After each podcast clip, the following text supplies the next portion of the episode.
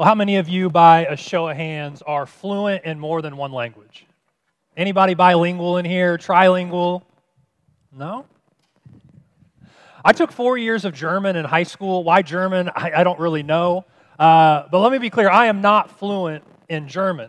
Uh, but my kids don't know that. So uh, there will be times where uh, at, at night we'll read books before they go to bed, and I'll open up the book and I'll start reading in German. I'm not really reading the words in German. I'm just putting together words and phrases and stringing things together that I know, but they don't know the difference. And They'll be like, no, no, no, in English, in English.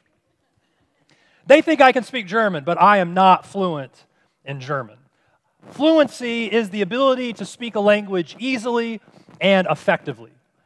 It's a language that comes naturally and without thought. So, if you could be fluent in any language, what would it be? For me, I think it would be Spanish. At the church uh, we served at in Texas, we had a Spanish worship service, and I loved just going outside the doors and listening to them worship in Spanish and preach in Spanish. I didn't know what they were saying, but it was beautiful.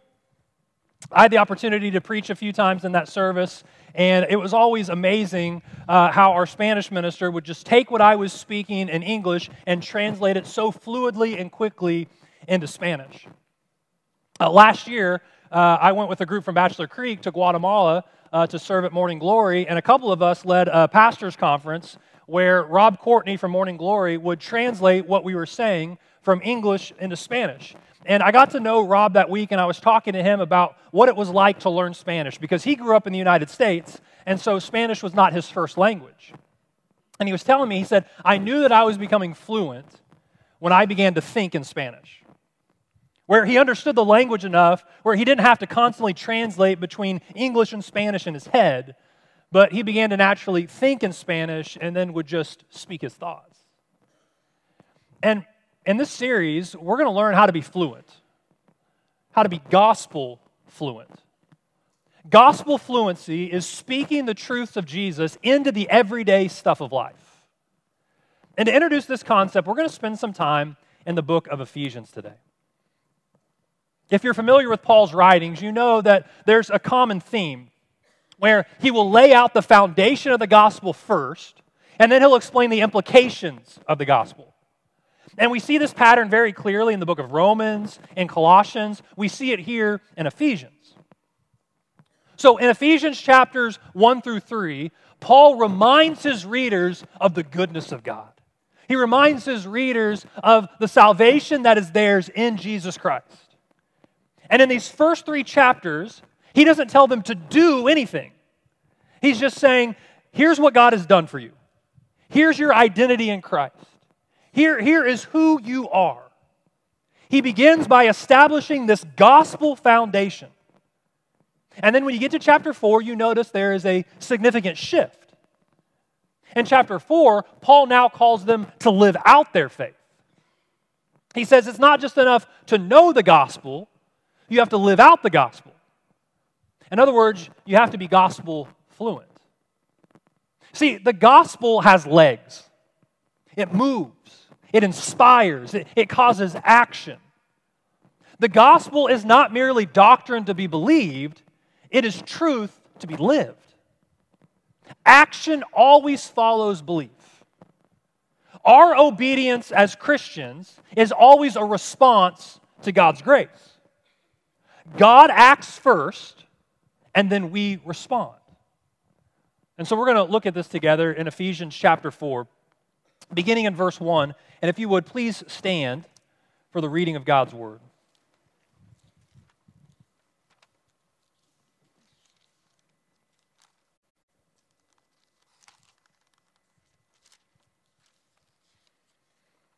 As a prisoner of the Lord, then, I urge you to live a life worthy of the calling you have received. Be completely humble and gentle. Be patient, bearing with one another in love. Make every effort to keep the unity of the Spirit through the bond of peace. There is one body and one Spirit, just as you were called to one hope when you were called one Lord, one faith, one baptism, one God and Father of all, who is over all and through all and in all. But to each one of us, grace has been given as Christ apportioned it. This is why it says, When he ascended on high, he took many captives and gave gifts to his people. What does he ascended mean except that he also descended to the lower earthly regions? He who descended is the very one who ascended higher than all the heavens in order to fill the whole universe. So Christ himself gave the apostles, the prophets, the evangelists, the pastors, and teachers to equip his people for works of service so that the body of Christ might be built up until we all reach unity in the faith and in the knowledge of the Son of God and become mature, attaining to the whole measure of the fullness of Christ. Then we will no longer be infants, tossed back and forth by the waves, and blown here and there by every wind of teaching, and by the cunning and craftiness of people and their deceitful scheming. Instead, speaking the truth in love, we will grow to become in every respect the mature body of Him who is the head, that is Christ. From Him, the whole body, joined and held together by every supporting ligament, grows and builds itself up in love as every part does its work. May God bless the reading of His word. You may be seated.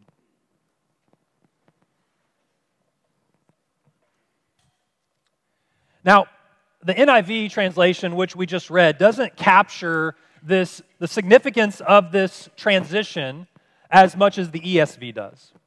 The ESV translates verse 1 as I, therefore, a prisoner of the Lord, urge you to walk in a manner worthy of the calling to which you have been called. It starts with the word therefore. And whenever you read the Bible, whenever you come across the word therefore, you need to ask yourself, what's the therefore, therefore? In this context, therefore means in light of everything that's just been told you in chapters 1 through 3. Make sure that you live in a manner worthy of the calling to which you've been called.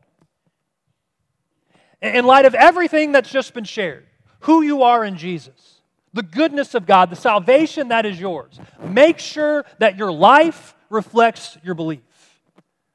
If God's love is so great, if His salvation is so powerful, if God has granted such incredible reconciliation, then we ought to live accordingly. We should value God's love enough to be shaped by it. What I want us to understand today is that the gospel saves you, sustains you, and grows you into maturity. The gospel saves you, but it doesn't only save you, it also sustains you. And the gospel is what grows you into maturity. We read in verse 13 until we all reach unity in the faith and in the knowledge of the Son of God and become mature, attaining to the whole measure of the fullness of Christ. And then verse 15 Instead, speaking the truth in love, we will grow to become, in every respect, the mature body of Him who is the head, that is Christ. Notice that the word mature is used twice in those verses. And maturity is Christ likeness. That is the goal. The goal is becoming more like Jesus, it's, it's union with Christ. And here in chapter 4, it's outlined how that happens. So I want you to notice first that committing to unity helps us become more like Jesus. Committing to unity helps us become more like Jesus. A Christ like church is a united church. A church that is becoming more like Jesus is a church that is united.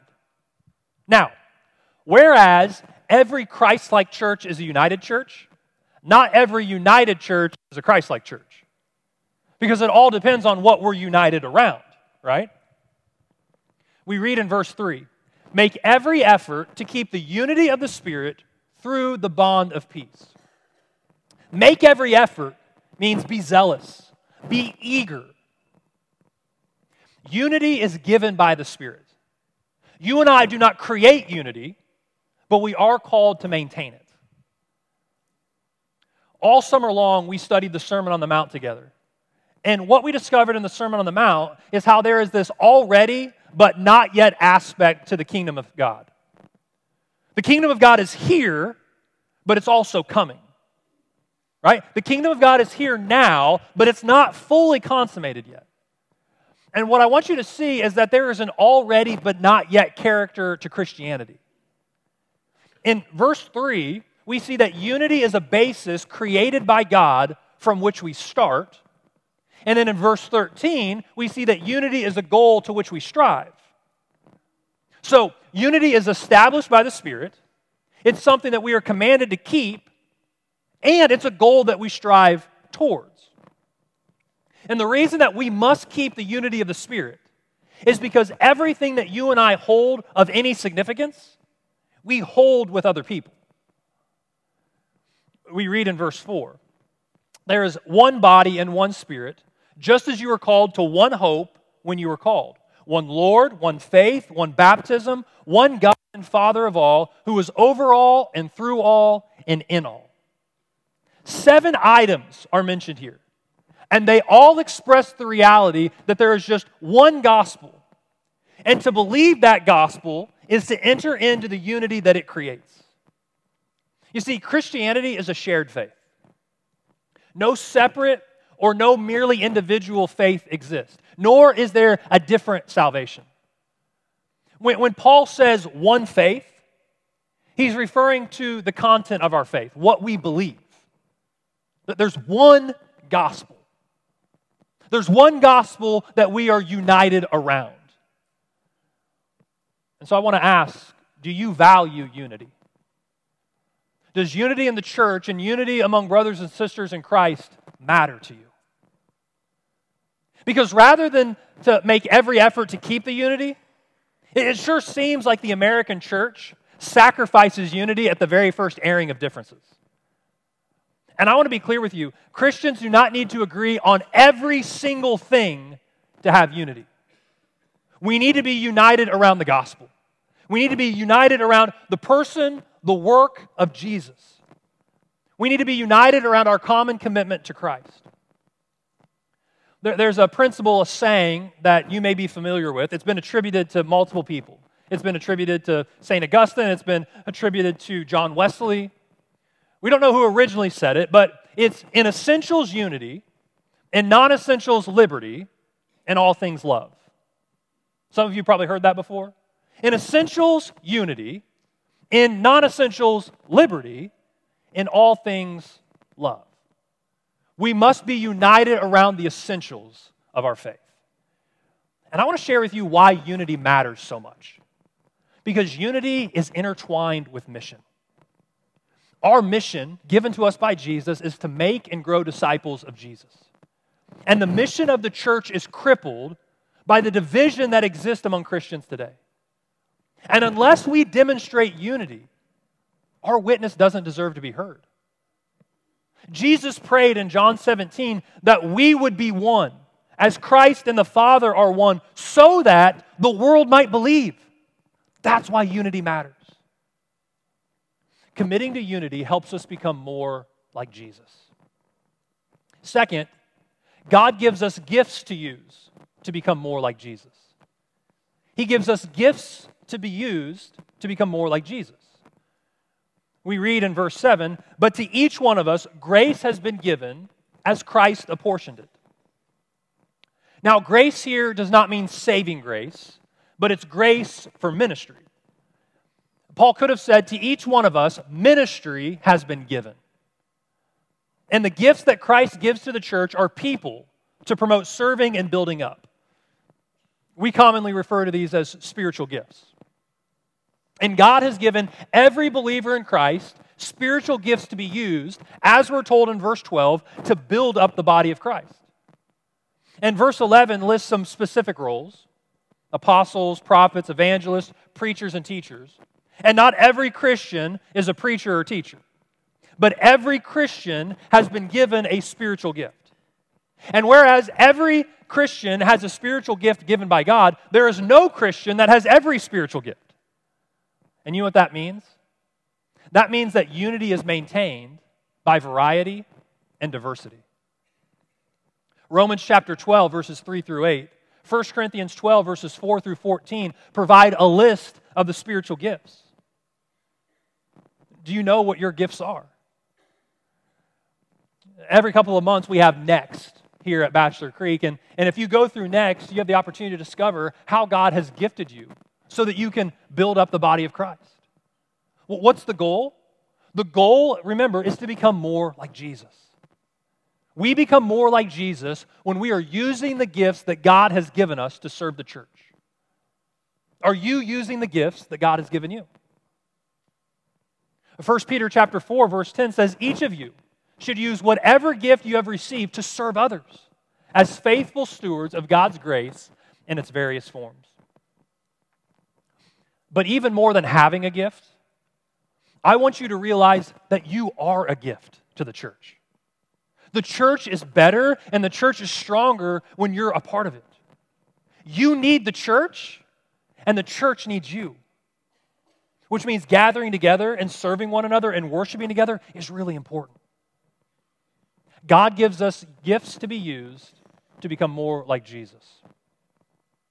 Third, notice that speaking the truth in love helps us become more like Jesus. Speaking the truth in love helps us become more like Jesus. If you jump down to verse 14, you see that there are ways that we try to grow in Christ, but, but fail.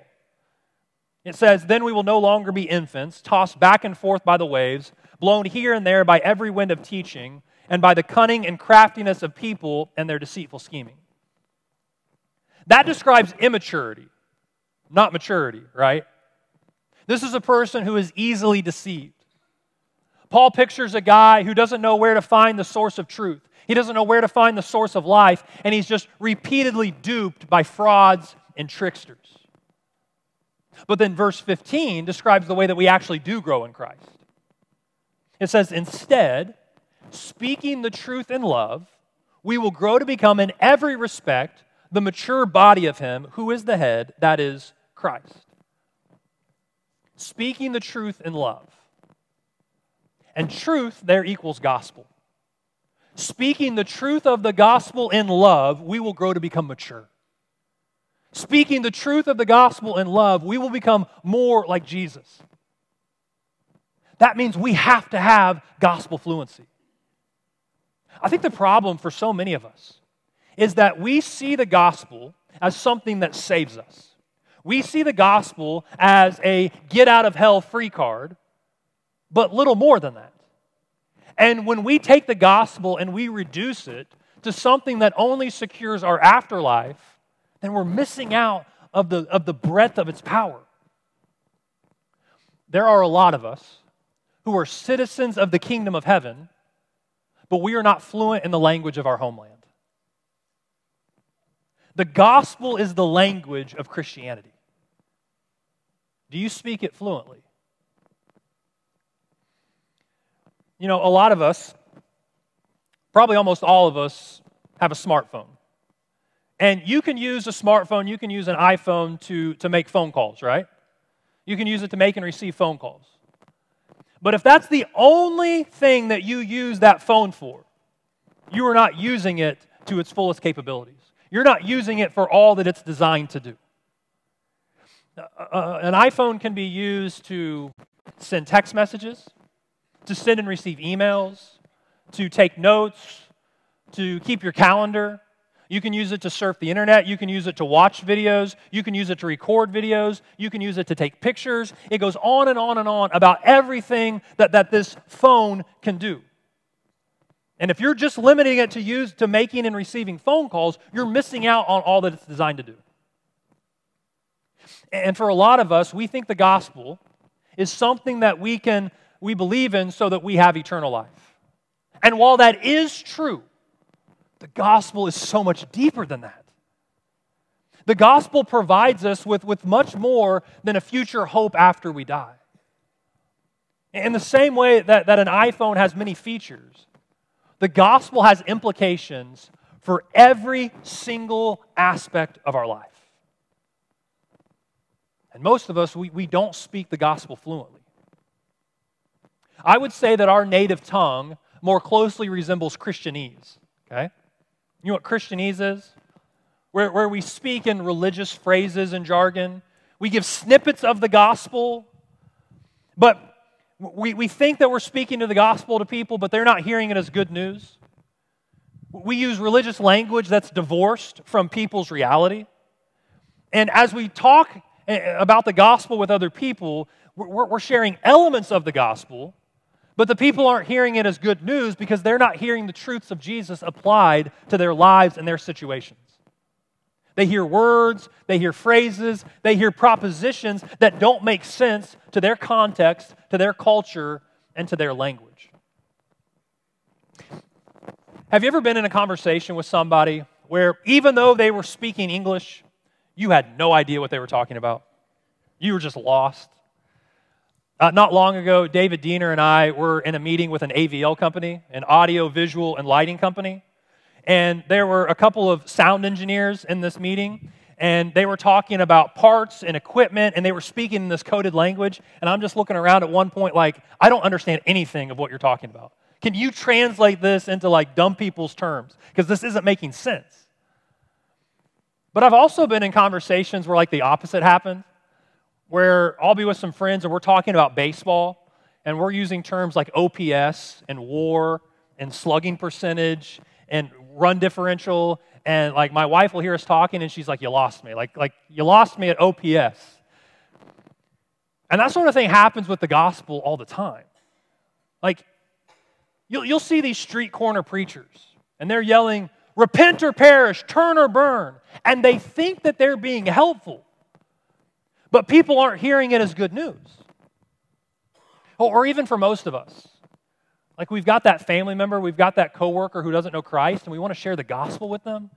And, and so we'll tell them that, that Jesus died for your sins, and if you believe in him, you can have eternal life. And that's right. That, that's true, correct? But, but that's gospel ish.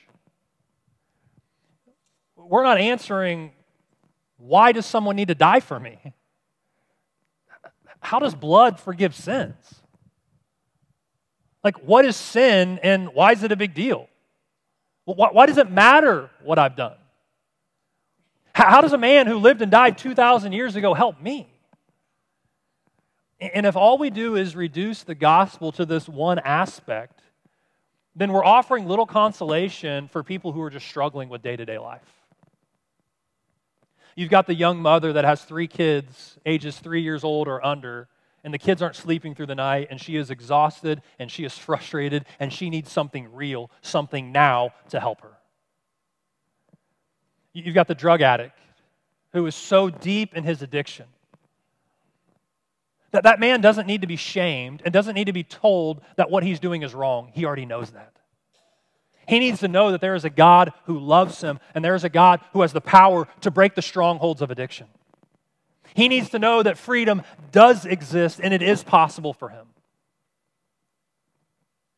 You've got the father who just lost his job and he feels like a failure.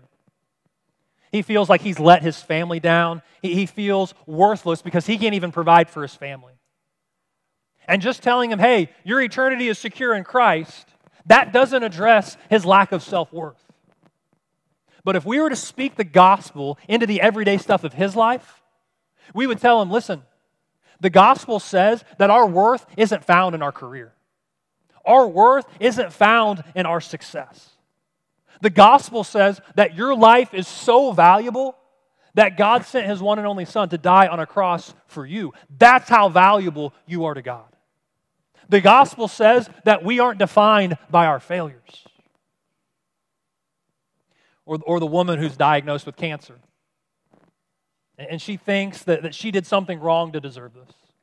She, she thinks that this must mean that God doesn't love her. She needs to know that, that God created the world and everything was in a state of perfection. There was no cancer, there was no sickness, there, there was no death. But when sin entered the world, we now live in a fallen state where things like hurricanes, car accidents, and cancer happens. But that doesn't mean that God doesn't care. In fact, you know what the gospel says? The gospel says that God is redeeming and God is making all things new. In the words of C.S. Lewis, that one day everything sad is going to come untrue. You need to know that the gospel speaks into every one of these situations. But most people don't realize that. So, what do we do? We need to see the gospel as the lens through which we live our lives every single day. Where it influences our thoughts, it influences our behavior, it influences our actions. Everything in our life is filtered through the gospel. You know, here at Bachelor Creek, we have a 10 year vision.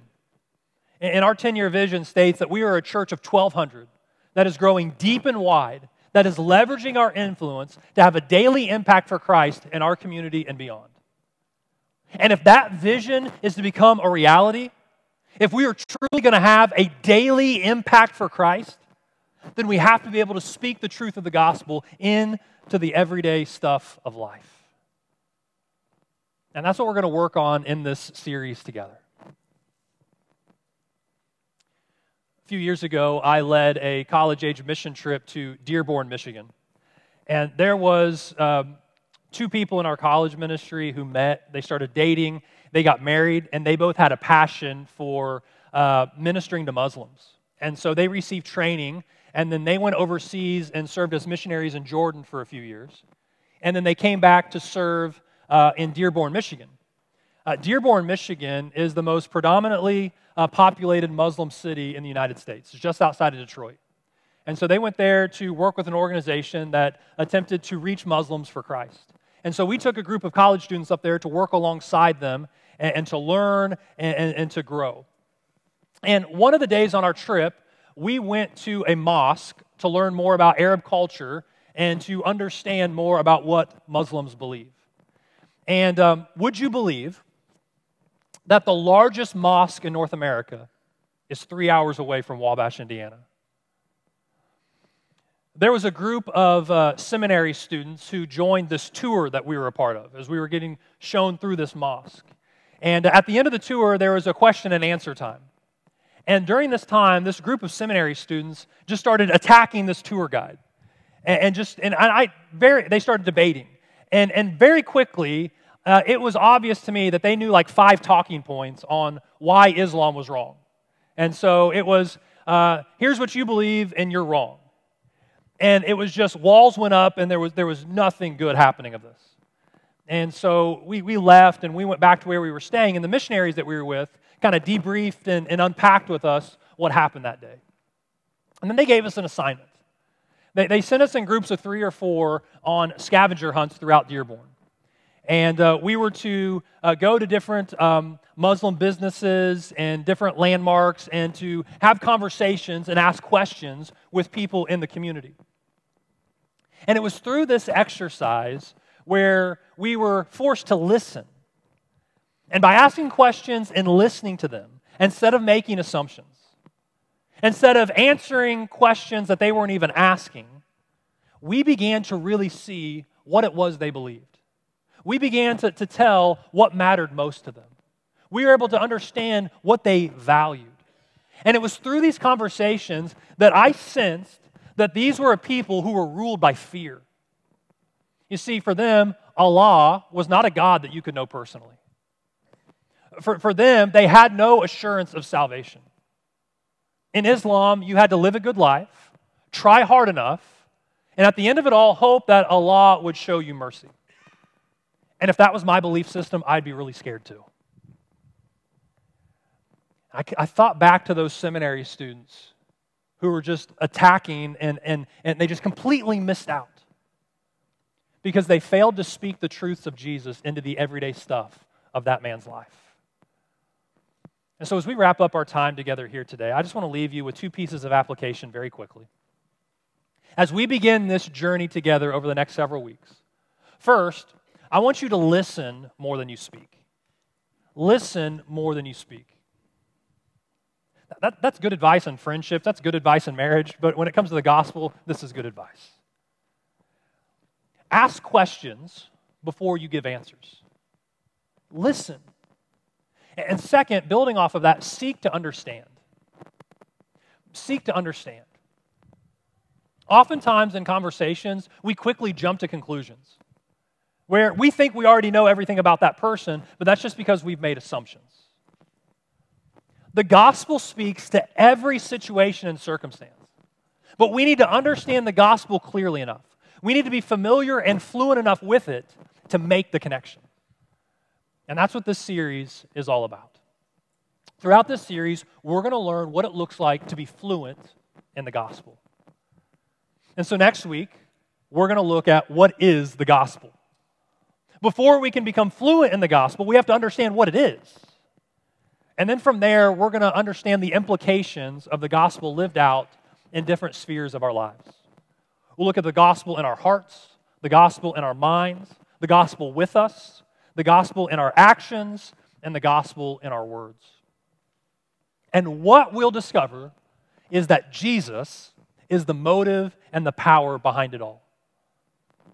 The unity that we're called to maintain, the goal of becoming more like Jesus, it's all because of Jesus and it's empowered by Jesus. It's not about self help, it's not about what we can do on our own, it's all about Jesus. And so, over the next seven weeks, my prayer is that our view of Jesus would expand, that, that our belief in his power would grow, that our love for him would grow more and more as we grasp his love for us.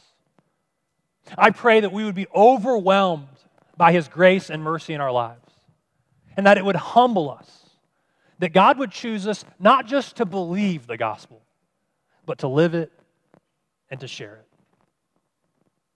Would you pray with me? God, I thank you that you have given us the gospel. And God, thank you that the gospel changes us. God, I pray that we would understand more and more what it is I pray that we would be able to speak it. I pray that we would be able to, to see it as the lens through which we view everything in life. And as we go forward this week, God, I pray that we would take a posture where we listen more than we speak. And God, I pray that we would seek to understand. Because, God, you've given us a mission to go and make disciples of Jesus. You have given us the gospel as good news. And I pray that we can speak it in such a way that people hear it as the good news that it truly is. We pray this all in Jesus' name. Amen.